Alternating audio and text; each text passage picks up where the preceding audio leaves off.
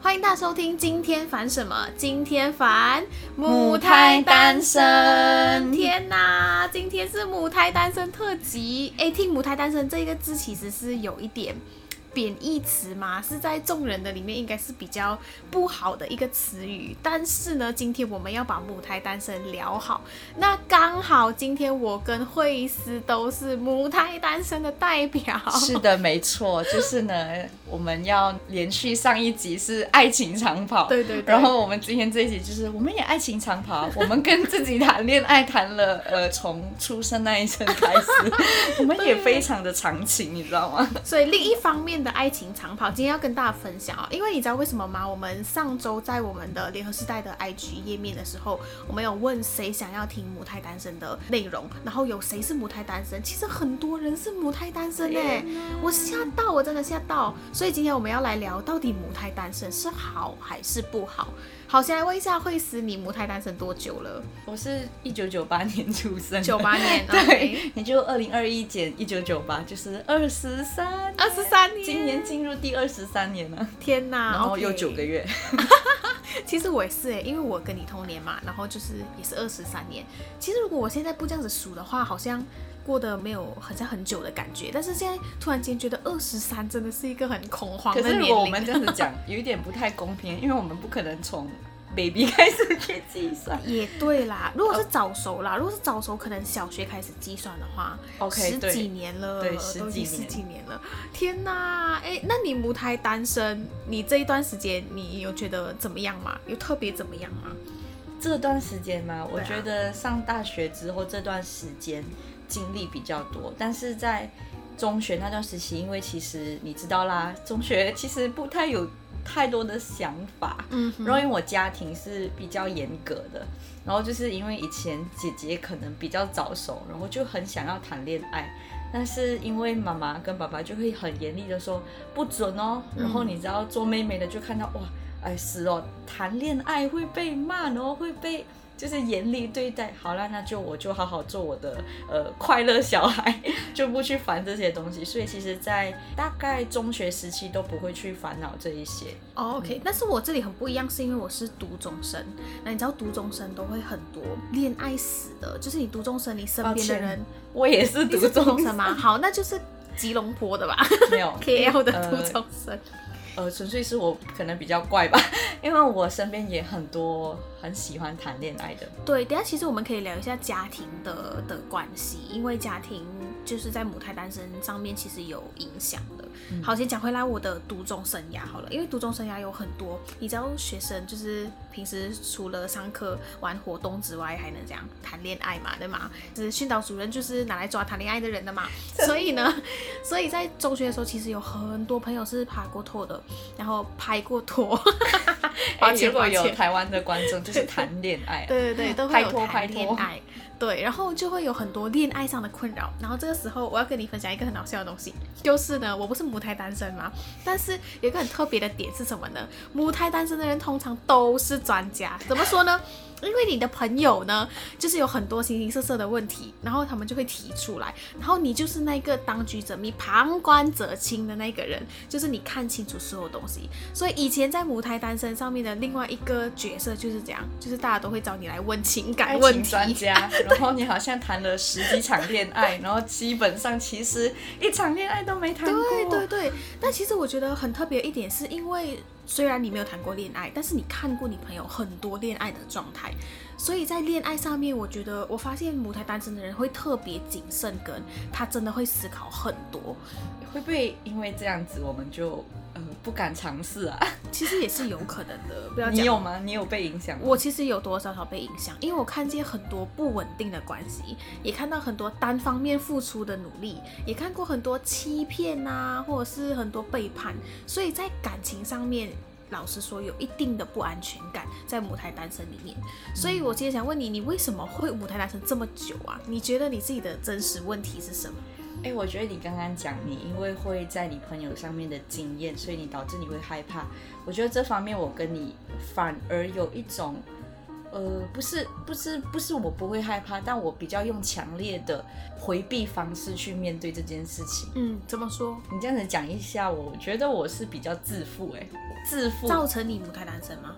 对，就是我会觉得，因为我看过那么多没有开花结果的感情，所以在我的感情观里面，就是反正最后都不会一起，干嘛要开始？哦，所以基本上。就算有好的，我就会比较呃悲观，或者是直接想好哦，不会有结局，所以就就不要浪费时间，就不要浪费大家的时间，所以就变成我自己就就是一种一直都会保持一个形象是，哎，你不用对我有任何的期望，就不会有，嗯、对我就会给人感觉一种，哎，这个人怎么那么自负，然后或者是不敢亲近。因为基本上，哎，如果大家有听上一集，上一集的《爱情长跑》的其中一个主角，主角呢 是我的好好的朋友，嗯、就是他爱情长跑多久呢，我就单身多久。然后基本上我们两个走在一起，大家都会比较跟他搭讪，因为他长得就是比较和蔼可亲。哦、然后我就是给人一副就是不敢亲近的样子，但我觉得这可能就是我不想要给那个人有希望，所以我就。呃，算了，就是你不用不用不用指望，嗯，对，OK。其实如果是这样子的话，你有没有想过要开始一段感情？废话，当然有啊，哎，谁不会渴望爱情啊？OK，那你你在这样子的一个过程，就因为你刚刚觉得你自己很自负嘛，你不会想要跟这个人一起，那你过程中你会想要，例如说什么试试看吗？或者是会觉得会有这样子的感觉吗？这个因为你知道吗？就是人。你就是没有办法克制自己的情感，然后青春期的时候就是会更想要谈恋爱，嗯，更何况你知道在我们那个年代，因为你跟我同一个年代啊，那种什么偶像剧啊是超流行的，有没有？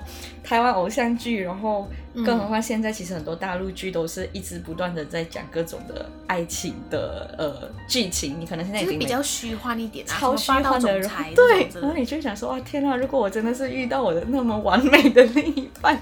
嗯、你就会各种想象自己会不会遇到的那一个，嗯、对对对。然后你知道以前学校不是有很多什么风云人物嘛？哇，你就会开始想象这个人，哇，会不会成为我的另一半呢？当然是会有的，OK，、嗯、我毕竟还是一个女生，然后还是会对异性有有感觉。然后我在这个过程中，其实我虽然是母胎单身，但是我不排除跟人有来往，就是有情感上的来往，就是所谓的暧昧吧。嗯，对，okay, 为什么呢？就是我讲的、啊，看了很多的偶像剧啊，然后你会想象的，但是你想象之下，然后你心里面又不想谈恋爱，但你当下那个欲望，你会想要被满足，你也会想要被疼爱，然后你也会想要感受一下，哎，被异性保护的感觉是什么？嗯、因为你看了很多的这些，哇，你就会一直想象很多的剧情。如果这个男主角跟我。呃，所谓的男主角是你的生命的另外一半，然后你就会想一下，哎，这样我的另外一半会不会也这样呵护？所以其实我现在不是在夸自己，就是。我自己的条件也不差，所以还是会有一些追求者的。基本上我在小学就有追求者了，嗯，但是那时候因为还没有被激发吧，所以我就是呃不入我眼，就是没有想这件事情啊，不是不入我眼。但是到了中学还是会有，但是就是当他做出一些哇，我真的是在我想象中的动作或者是关心的时候，我就会想要跟这个人谈恋爱。但是我觉得很好笑，是因为我的家庭嘛很严厉，所以我就想说，哎，不要啦，就是因为不会开始。有一天呢，我就非常狡猾，我就想到，哎，只要我不名义上谈恋爱，我是暧昧，我被抓到的时候，我妈问我你有没有谈恋爱，我可以很名正言顺的说没有。但是其实我就是有跟。呃，可能我比较好感的男生，就是有情感上的来往，然后而且我在当中也换了很多个暧昧对象。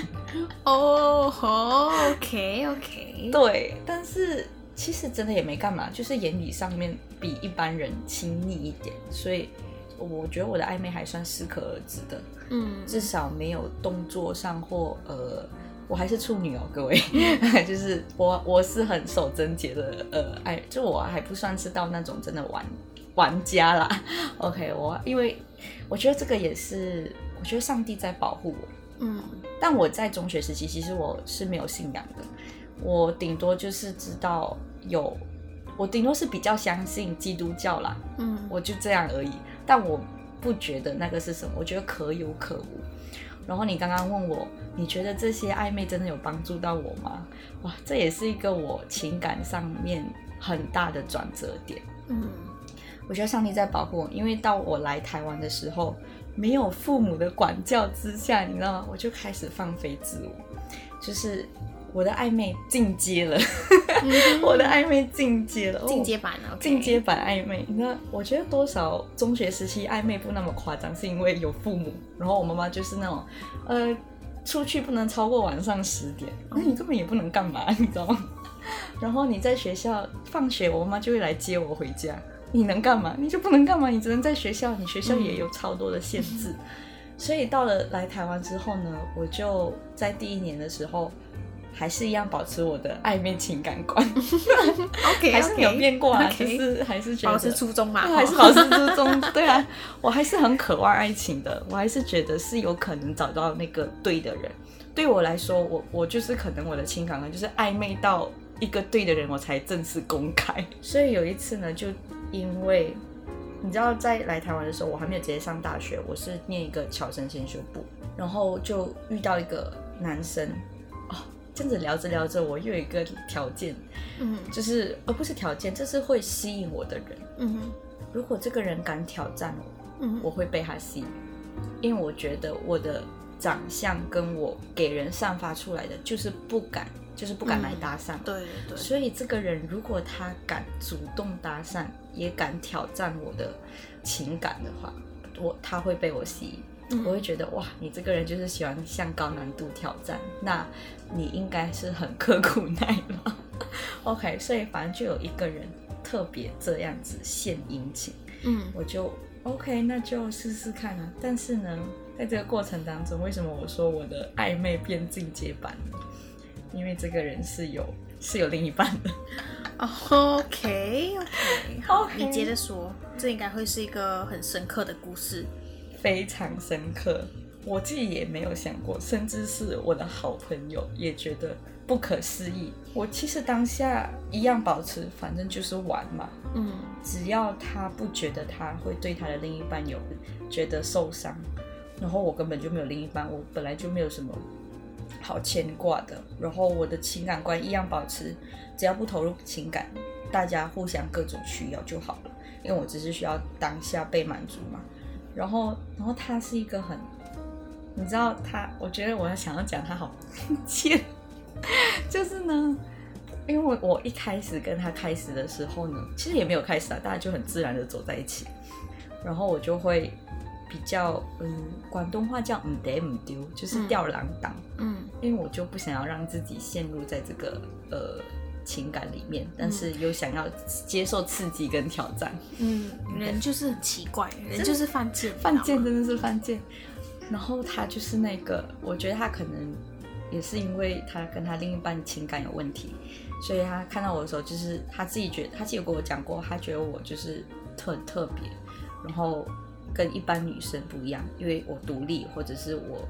给人感觉就是得不到，你知道吗？嗯、哇，就是得不到，就是越想要，所以他就很进取，嗯、一直博取我的各种的欢心，嗯，甚至是他做很多真的像偶像剧才会出现的动作，我就觉得哇塞，哇，我就晕船了。嗯，那一他因为他疯狂追求，我本来是没有什么投入情感，哇，到他各种，他还会陪我讲电话到睡觉。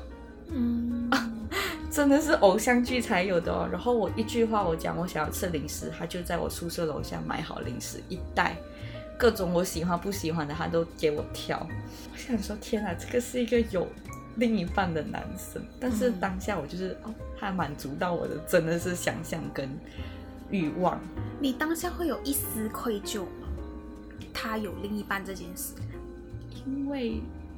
他另一半跟我们不在同一个空间，OK，所以你就是某些层面欺骗自己中，对呀、啊，你知道啦，就是因为你已经，嗯，然后、嗯、懂你意思，他就是，而且他会一直开发我的新的境界，就是他也很喜欢挑战，他喜欢挑战我的底线，我真是觉得上帝保护我，因为我是一个，我讲过了嘛，我会守贞洁嘛，对不对？嗯、我想说，我不可能婚前性行为，这个跟我信仰无关。这个在我之前，我都觉得我不想要婚前性行为。我怎么知道我那个是不是最后一个？如果不是的话，我会觉得好吃亏哦。嗯、就是就是一种哦。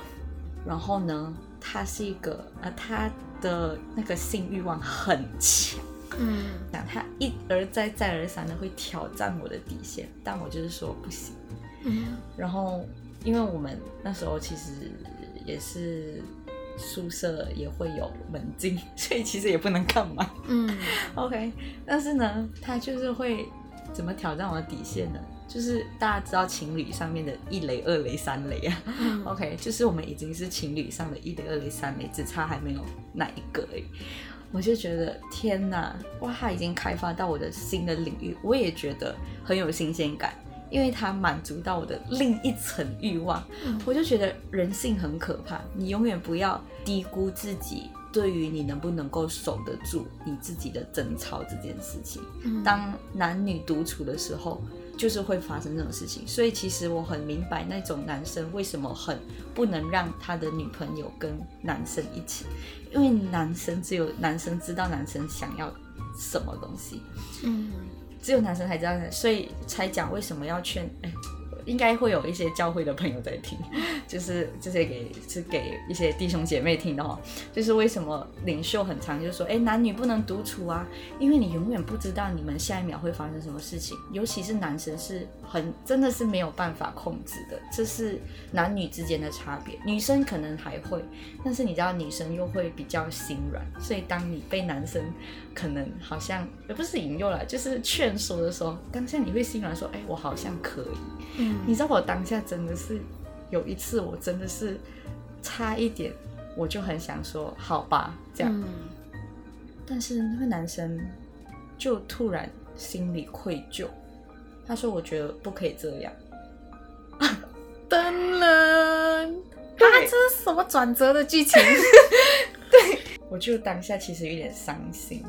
嗯，是不是？呃，因为我就已经陷入进去了。是不是因为我不够比他的正宫好，嗯，还是什么？哇，他当下就断了各种的联系，你知道吗？太突然了吧！超突然！他讲我我不要，他讲我不要，他讲我觉得就是不可以这样。他觉得他对他女朋友很愧疚。然后我觉得天哪！你说好的就是到大学为止，因为我们那个是一年，我就觉得我有一种。哎，这真的是被抛弃的感觉。这是一个没有名分的被抛弃，这比有名分还要可怜的感觉。确实是，天哪！我讲这个是，我因为我的占有欲很强，我就不甘愿哦。嗯，不甘心。当你不甘心的时候，你就会想要任何方式都想要得到它。嗯，一哭二闹三上吊。嗯，但是我没有掉啦，我只是用。哭来解决事情。嗯，我说你说好的，就是我们有契约在身，怎么说？但是他就中途大概几个月之后就没有要了，我就觉得超级无敌的不甘愿，不甘愿的涌上心头，到我用各种方式来挽回。我现在想回去都觉得自己好笨啊。然后他当下也妥协，但是他的妥协多于无奈，嗯、就是他更多的是无奈。就是所以其实你们之间没有没有爱耶，你们之间没有真的喜欢耶。我觉得只能是前面一个月，而且那个一个月是新鲜感，心灵的慰藉对比较，因为他刚好那个时候跟他的女朋友有情感上的呃分歧，嗯，然后刚好我是在班上里面比较出众的女生，所以被他被吸引，他觉得很有挑战性。我很记得他第一次遇见我，他第一句就问我，我觉得超没有礼貌的，你还是处女吗？我就想说，这个人是要引起我注意吗？怎么会问这种白痴的问题？嗯，结果他真的成功引起我的注意。对，我又是那种，就是你知道吗？男人不坏，女人不爱的那一种。嗯，所以我当下就真的这样子，就很自然的走在一起，这样子也没有任何的告白，也没有任何的分手。嗯，我真的觉得这个太这个经历应该也不是每一个人可以经历的啦。嗯、毕竟第三者的名号也不会有人想要担当。嗯，但我当下真的觉得我这个故事太像什么剧情，我想说这个真的是只有剧情才有的吧。然后我那么乖，我那么听我爸妈的话，我怎么会走上这一条路呢？嗯，我真的觉得完全不可思议。他就断联一切的关系，这样子，我就找他，我就觉得我不甘愿，为什么你要这样？他就一直讲，他真的觉得很对不起他的女朋友，所以他不想要了。他觉得各种的愧疚，因为这也是他第一次出轨，哦，他也承受很多各种的压力。然后到你知道到我之后呢？呃，我大概那个侨大毕业之后，我上大学，其实我还。对于这件事情没有办法释怀，对，没有办法释怀。到后面的时候呢，一来我真的是超级不甘愿，然后我也觉得自己有一种价值没有价值，我连第三者都不如的感觉，你知道，没有名分之下的被抛下，所以我完全失去了我的价值，我自己本身自身的价值。嗯、我从一个我非常明白知道我要怎么。等到我的那个真正的出现，来预备自己。然后我是给人感觉就是非常有自信的人，但是我当下瞬间就是觉得我会不会没有人要了？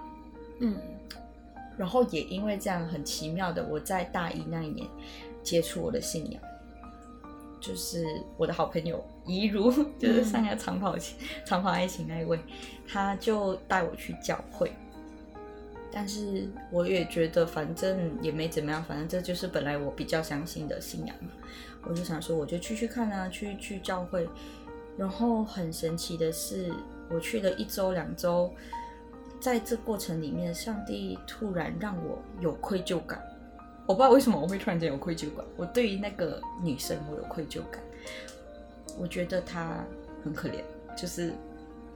就是我也觉得，我没有觉得那男生也坏还是什么，我觉得这都是大家要面对的当下的各种的状况，所以我那时候很愧疚，我又觉得我自己人生上面有一个污点，嗯，我我觉得我自己有污点，然后没有价值，再加上对那个女生的愧疚，我一直无法释怀这件事情。我想说，很长时间呢？对啊，很长一段时间呢，你跟他都没有几个月，你用很长时间来。都还没有办法恢复你自己，因为这个伤是真的很大。对，我以为我是很潇洒的人，你知道吗？因为毕竟在中学时期就是没有投入任何感情，所以我只能说那一年，那那那短短的两个月，我放放了真感情。所以其实我可能母胎单身原因也是因这个，我知道自己会放真感情，所以我不敢放。然后当有一个另另异性。猛力追求的时候，我就觉得哇，我要去投入这个感情，才发现我只是因为被他的各种的保护、追求感到有安全感，所以我才投入这个感情。但是我并不是真的呃有自己的价值或自己的什么观点或原则。原来之前设的原则都是假的，只是因为还没有遇到一个愿意赴汤蹈火的人。但是你知道吗？感情里面本来就不是。呃，谁愿意付出的多，然后你才愿意付出的多。他反而是应样，应该要互相的，你们应该要同一个目标，然后一起分身，就是投入在这个感情，嗯，才是健康的。但是我当下是因为他付出，所以我才甘愿付出。然后当他发现他不对的时候，因为他是一个有家室的人，他不可能。完全付出啊，你知道吗？他只能够动作上面，所以当他发现他自己不是这样的时候，他就抽离出来。但是我那时候已经没有办法抽离出来了，我就不甘，再加上投入，再加上愧疚，再加上没有价值，这一些我就一直觉得这是我人生做最最错的事情。因为对我来说，感情算是蛮圣洁的，我觉得这个是。哇天哪，怎么怎么会发生在我的身上？然后就在大概去了教会两周，这个感觉更强烈，不知道不知道为什么，就这个我就想，我就突然就问上帝，我不知道为什么我也会问上帝，人生有办法重来吗？我第一次为我自己做的事情感到后悔，嗯，就是我是一个不会为自己事情做过的事情感到后悔，就是敢爱敢恨的人，嗯。但我感到后悔，不是因为我觉得我呃没有价值感，反而是因为我对于那个女生我很愧疚，我觉得我伤害那个女生，我就更无法释怀。第二层的无法释怀是对于那个女生，我也希望她能够真的调试好自己的心情。她虽然呃，他们没有因，她没有真的抓到或发现，但她有怀疑，而且我也看到她有去看我的现实动态。嗯，对。所以他知道我这个人的存在，但我们并没有正面交锋过。但我觉得，以一个女生的角度来想的话，我觉得是很受伤的。对，然后大概去了教会一个月，有一次我就在网络上面看邓紫棋的演唱会，很神奇吧？就是有一天晚上呢，我就是看邓紫棋的演唱会，然后邓紫棋就在她的演唱会上面为大家祷告。然后送大家一段经文，就是在哥林多后书的五章十七节，他说：“呃，只要在基督里面，你就是一个新造的人，旧事已过，都变成新的。”我超记得我在宿舍两凌晨两点爆哭，我觉得这句话感动跟安慰到我，因为我不是跟你说我去了教会一两周，我就问上帝，人生有没有办法重来嘛？嗯，结果大概一个月之后。我就看到这些经文，我就觉得上帝在回应我，是有办法，只要你相信。就觉得天哪，这一切都是上帝在保护我。到我回想起串联起来，我愿意给那个男生第一次的时候，那个男生突然间说不要，我就觉得哎，这冥冥之中感觉是有安排。然后也因为这样，我就呃想就信主了。对，嗯、我就决定说我要受洗。我当下狂哭，重点是为什么呢？因为我是一个心里很刚硬的人。其实我当下也是都觉得只是一个巧合。反正在网络世界那么多，搞不好这个是基督徒最常用的经文，拿来骗基督，拿来拿来骗那种新朋友，就是说，哦，你就是新造的人，你可以有重新的生命，这很励志啊，你知道吗？对对对，我我我当下是真的被感动，因为凌晨两点嘛，人在凌晨两点然后特别心灵脆弱。结果第二天是礼拜六，嗯，就是聚会时间，就是呃基督徒崇拜的时间，我还是有去啦，因为我就是。呃，有答应，就是跟神有个 promise，就是我会去聚会，所以我就还是去聚会。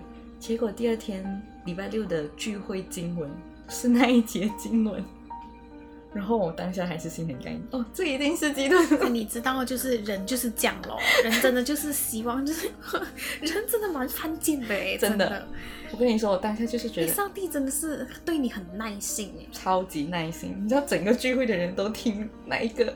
经文我都还觉得是一个机缘巧合啊，又来了，又来洗版了。对，又来了，又来要那个 呃呃骗骗那个慕道友，骗小孩、啊、骗新朋友。对对对，我想说这巧合吧，这一定是教会里面最常用的经文。嗯、但是你知道，感动是骗不了的。呃，我们基督徒有一个用语叫做，就是上帝会用圣灵感动你。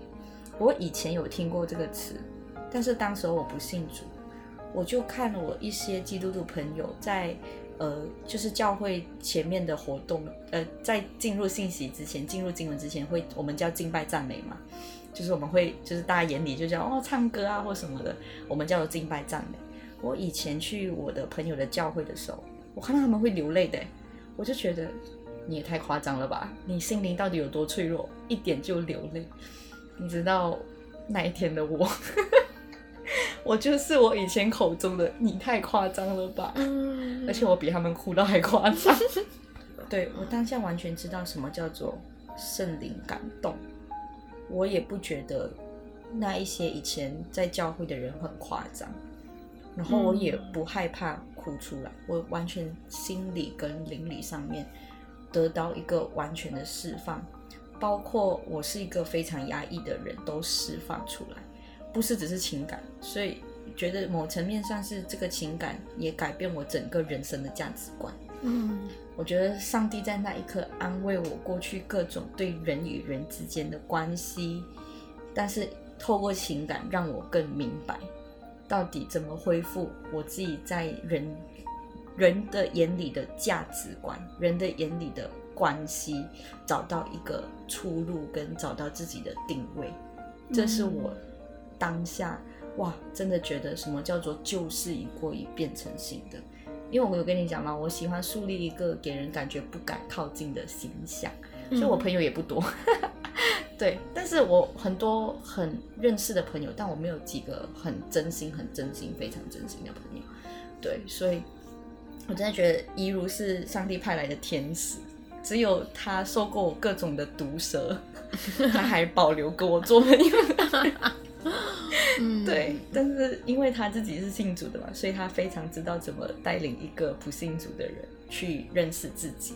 嗯，所以我觉得你说母胎单身，其实很多时候你可能找不到方向，或者是你想要找人心理慰藉，是因为你不认识自己，所以你需要透过另外一个人认识你自己，你知道吗？嗯，你需要透过另外一个人的保护，或者是另外一个人的肯定，来感觉到你的存在是有意义的。嗯，我觉得这个就是我。所以我觉得，在当下，我除了情感上面被完全的转变了，我更多的是我整个怎么看待我的人生观，我怎么看待我自己对于一些的价值观。我觉得上帝把我一百八十度大转变，我从一个冷漠的人到我是会关心人的人，我从一个对于世界是我是一个厌世的代表哦，我觉得可以说厌世代表第一名。但是当上帝转换我的时候，我对于看待这个世界各种的事情，我不我不悲观，我觉得人生都会有第二个希望。我以前是说认命，哎，你人生出来一定是这样子的啦，你不能改变你的命运。嗯，对，各种我就是给自己一个很 harsh 的定义。OK，back to 我自己的母胎单身的情感，就是当下我完全被释放，然后其实。你已经听到这里，你以为我相信上帝了吗？还没有哦。嗯，因为当在那个氛围之下，我就回到家里嘛，我回到我的宿舍，我觉得当下因为一定是在教会。你说我犯贱？没有，我我是我现在在猜，上上帝是怎么想？上帝心想，真是醉了。他一定是心想：天哪，我到底要跟你讲多少次？哎，我跟你讲真的，因为我当下还跟，就是我。事后我还分享的很激动，但都在教会。但我当我踏出教会的那一刻，对我瞬间，嗯、因为我是一个理性的人，哇！我瞬间我的理性出来了，嗯、我就啊，刚刚一定是巧合，又不是巧合，邓紫棋就算了啊，再叫回来巧合啦哈。那第三个呢？请问，哎？你真的是有第三个，我跟你说，上帝真的是给我一个措手不及。嗯，上帝知道我太爱滑手机了，所以他回到社群媒体上跟我讲，因为我是开始是从社群媒体上看到自己的经文嘛，嗯、我从邓紫棋的演唱会，然后我第二天醒来是礼拜天哦，嗯，我第一件事情划手机，我就划到一个人的文，他就呃转发。一年前的文，嗯，然后我不认识那个人，他那一个一年前的文就是那一段经文，没有别的。OK，而且这个重点是这个人你不认识哎，对，我不认识。然后你还在礼拜天早上划手机，嗯，就划到了。对，上帝没有让你有任何放过你的机会。对，我当下就是好，我知道了，我相信上帝你在跟我讲话了。但礼拜天看到的时候，我已经没有任何的感动，我是很理智的情况下相信的。嗯，就是我已经不是觉得是一个感动，我觉得是一个坚定，是一个确据，是一个证据，是一个上帝就跟我讲是，yes，it's you，就是你了，我就是在跟你讲话。嗯我已经不是因为当下什么氛围啊，不是什么圣灵感动啊，因为上帝太知道我是一个理性人，事事求证的人，嗯，所以他一而再再而三，然后用各种的方式，在不同的地方跟不同的时间点，所以其实很多人很多时候问我，你为什么会突然间那么相信上帝？其实我没有跟过任何人讲这件事情，但就是因为这件事情，我觉得每个人都有自己的脆弱点。你说情感是我脆弱点吗？我不觉得是，但是刚好透过情感来让我看见我原来对于我自己的价值，我怎么预备我自己，我是很没有方向，跟我是非常的呃没有安全感，所以对于在找另外一半的时候，我就会可以说乱找乱看。嗯，你知道吗？上帝一定会预备好你的另外一半，但你在这段期间，你不要乱看，你也不要乱找，你可以列条件。因为亚当跟夏娃就是一个很好的例子啊。对，上帝为亚当预备夏娃，所以有一个经文嘛，哈，上帝说那人独居不好，要为他造一个配偶给他。创世纪二章。对，所以那人独居不好是上帝已经命定了，每一个人都会有伴侣。但是你怎么找你的伴侣？你怎么定义你的伴侣？你怎么找一个你真的适合你的、你爱他，他也爱你的人？我觉得这个是一个迷思，哎，这是呃，在我以前，我觉得一定要高富帅。对，很多人拉我以前也是啦，我以前也是要列高富帅的条件，或者是他要特别会怎样？对对对，他特别可能会会弹吉他，可能对他特别一定要有闪光点。对，你都会很有一种期待在一个人的身上，对，但我们很常都要求别人，但我们不要求自己。真的，我们很常希望别人好，但你看回你自己的时候，如果你真的想要找一个这样子的人，那你是一个这样子的人吗？难听一点是说配得上，但是就是你们合不合啦，应该这样讲。对，没错。所以在这个期间，怎么好好在上帝让你看见那个亚当出现的时候呢？怎么预备自己呢？你自己有没有想过？我觉得我需要好好的看我自己缺点在哪里。哇 Wow，你知道我，你知道为什么人会喜欢列条件？是因为你没有。哎、欸，真的，你列的条件，你看一下哪一个其实是你有的。比如说你喜欢一个很会弹吉他的人，但你其实还好吧？就因为你欣赏嘛，你希望他可以满足你的缺。对，或者是你想要一个很有钱的人，为什么？因为你缺乏嘛。你想要过好的生活，对，真的就是不断的满足自己各种未满足的心愿。所以到底人要怎么预备好自己？怎么办呢？就是做一个不自私的人开始，做一个不自私，就是从一个爱人的开始。啊、哦，对啦，爱人。OK，讲到列条件，我相信不只是有时我们还是会有基督徒听我们的 podcast，对不对？嗯、就是还是会有一些弟兄姐妹。我相信大家对于怎么列条件这件事情。我觉得大家常常有一个迷思是，哇，我一定要列越多越好，越清楚，上帝更会帮我找，好像变成上帝是我的爱情顾问，或者是那个联谊中心。对，哎、欸，我真的觉得常常会有这样的迷思。嗯，但你刚刚讲到一个很好，就是很多时候人爱列条件，是因为自己没有办法达到。嗯。但是还是要列条件，对不对？嗯、因为你不可能乱找嘛。刚刚讲，你在预备这个过程当中，你一定也要列条件，包括牧者也会叫我们先列出寻求条件。我觉得这个很重要，为什么？因为像你刚刚讲的，其实你在列条件的过程当中，不是你去求上帝让你把这个完美男孩打造出来，嗯，因为。人根本就没有完美，而且也不可能跟你的条件完全一百八先符合。反而应该是在列条件的过程当中，像你说的，不要做一个自私的人。就是其实你在列过程的当中哦，上帝会来调整你。嗯，我觉得上帝会来调整各种的个性。对，为什么呢？因为当你看你列的条件的时候，你就知道你自己缺乏什么，你应该要在哪里预备。上帝有些时候会提醒你讲说：“哎，你也不是这样的人啊，你为什么会要要求别人这样子？”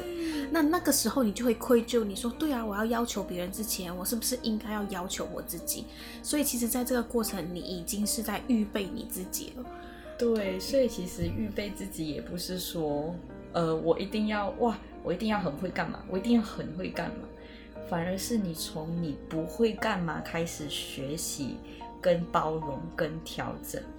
到我相信啊，呃，人是互补的。我觉得另一半跟另一半一定是互补的。但是当，因为他说那人独居不好嘛，所以他配多一个人，让他变成更好、更完整。而且夏娃是一个辅助者，嗯，所以我相信，当我的另外一半出现的时候，像世世界讲的用语说，呃，成功男人背后有一个女人，其实是有根据的，哎，就是。不是说女生要比较卑微，呃，我觉得这也是另外一个话题可以聊。不是说女生要卑微，而是其实男女的构造本来就不同，上帝创造每一个人本来就不一样，所以我觉得女生其实常常应该要回到一个问题是说，我有没有办法先做好自己的角色？男生也做好自己的角色。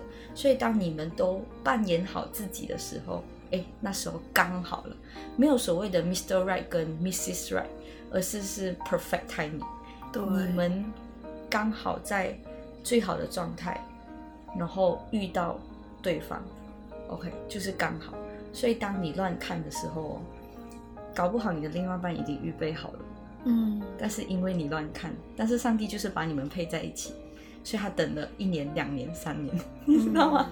所以因为你在外面浪，你在外面游荡，然后你还在乱看，你还没有预备好，所以你一直觉得哦，你谈了这一个可能两个月，有些人两个月就分什么的，然后一直谈一直谈都没有谈到一个对的，因为你没有预备好自己，你也不想要去看上帝为你预备好，所以不是完美的人，而是两个不完美的人在一起成为完美。嗯嗯，对，感谢主。所以我觉得一加一大于二啦，不是一加一等于二。当你一加一的时候，你在你们两个要一起努力的那个目标上，一定是那种爆炸性的增长，不会是停在原地，因为你们两个都已经预备好了。哎，我觉得这个是我我我被问过一个问题，就是那我要怎么确定我不会在这段期间错过？对的人，嗯，会吧？我我曾经其实也有想过，我这样子把全部人都筛选，我 会不会到最后孤独终老啊？这是我以前的担心。但是呢，当我信主之后，我在教会看见很多一起呃服侍啊，我们叫做服侍，就是我们会有一起同工的夫妻，我好羡慕哦。就是我真的看到什么叫做一加一大于二，嗯。对，所以我觉得，呃，不是说呃没有根据的，其实是有根据。教会上面有很多的例子可以有目共睹。嗯，对，我觉得是很有盼望的。所以我相信上帝会为我们 预备另外一半，而且是不是因为谁比较好，而是当两个人在一起的时候，然后我们一起为同一个目标去奋斗的时候。